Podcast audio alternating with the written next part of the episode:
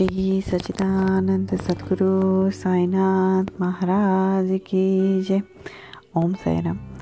आज मैं आपको बाबा की एक वक्त की स्टोरी बताने जा रही हूँ, जिसमें ईगो की बात है कि बाबा हमारा ईगो कैसे दूर करते हैं। तो एक, समय की बात है, जब बाबा द्वारका माई में थे, शिरडी में, तब एक बहुत बड़ा पहलवान था और वो बाबा के दर्शन को आया। उसको बाबा से आशीर्वाद प्राप्त करने थे और बाबा की चरण सेवा करनी थी और ज़िंदगी में कुछ उसके परेशानियाँ थी तो उसके लिए वो बाबा के पास द्वारका माई में आया था। वो अपने स्टेट का बहुत बड़ा पहलवान था उस समय का।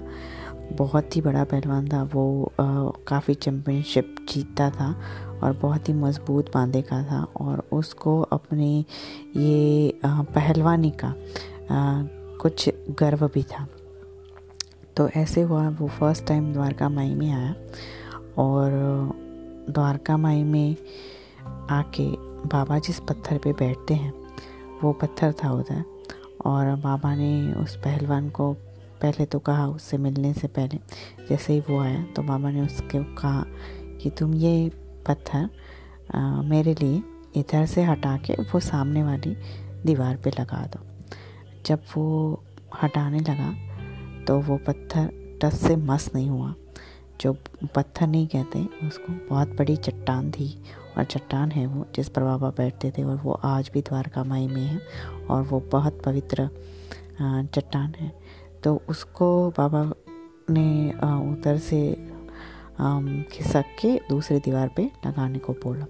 वो बहुत कोशिश की, उसने बहुत कोशिश की, पर बाबा की जहाँ, जिस पर बैठते थे, उस चट्टान उससे हिली ही नहीं। तो फिर वो उसने गिव अप कर दिया। उसने छोड़ दिया कि ये मेरे से नहीं हो रहा। और उसका ईगो उधर ही बैठ गया। पर उसी के सामने बाबा ने वो चट्टान एक ही हाथ से, सिर्फ़ एक हाथ से, उसको घसी खिसक खिसकाते हुए जहाँ पे बाबा को रखनी दी अनदर दीवार पे, सामने वाली वॉल पे, वहाँ पे बाबा ने रख दी।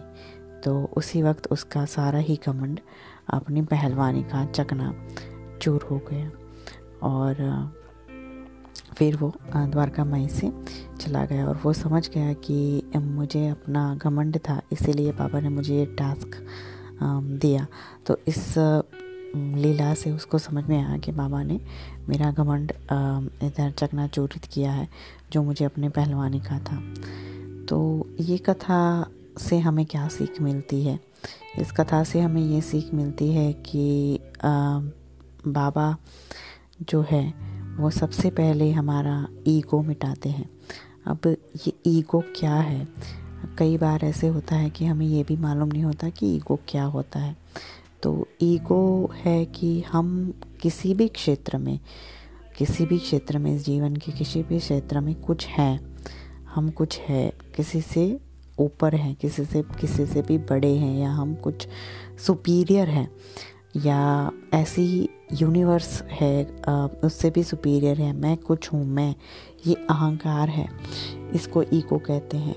और ये जरा सा भी हो किसी भी क्षेत्र में कि जैसे मैं खूबसूरत दिखती हूँ मैं खाना अच्छा पकाती हूँ मुझे कंप्यूटर चलाना आता है, मैं ड्राइव भी कर लेती हूँ, मेरी इतनी अच्छी जॉब है। ये सब जो होती है, किसी भी क्षेत्र में जो ये ईगो होता है हमारा तो ये नहीं होना चाहिए, गुरु के आगे नहीं होना चाहिए। और बाबा हमारे सदगुरु हैं और बाबा के आगे ये किसी की भी प्रकार का अगर अहंकार हम में रहता है ये ईगो रहता है तो हम आ, बाबा की कृपा हम पे नहीं बरस सकती क्योंकि बाबा हमें जो देना चाहते हैं वो हम ले ही नहीं पाएँगे।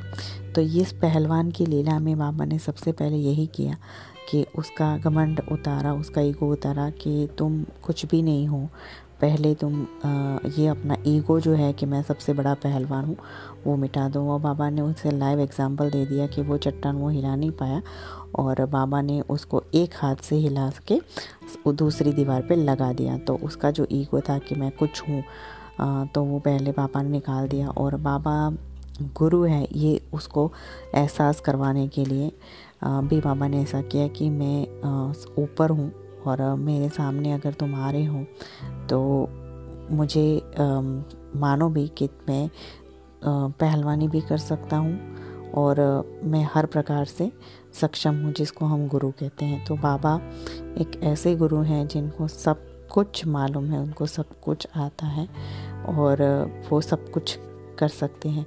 अगर हमें किसी भी चीज़ की प्राप्ति करनी है, बाबा से बाबा से कृपा की प्राप्ति करनी है तो हमें किसी भी प्रकार का ईगो नहीं होना चाहिए, कंप्लीट सरेंडर होना चाहिए। किसी भी क्षेत्र में हमारा ईगो नहीं होना चाहिए, तभी जाके बाबा हमें कुछ प्रदान करते हैं।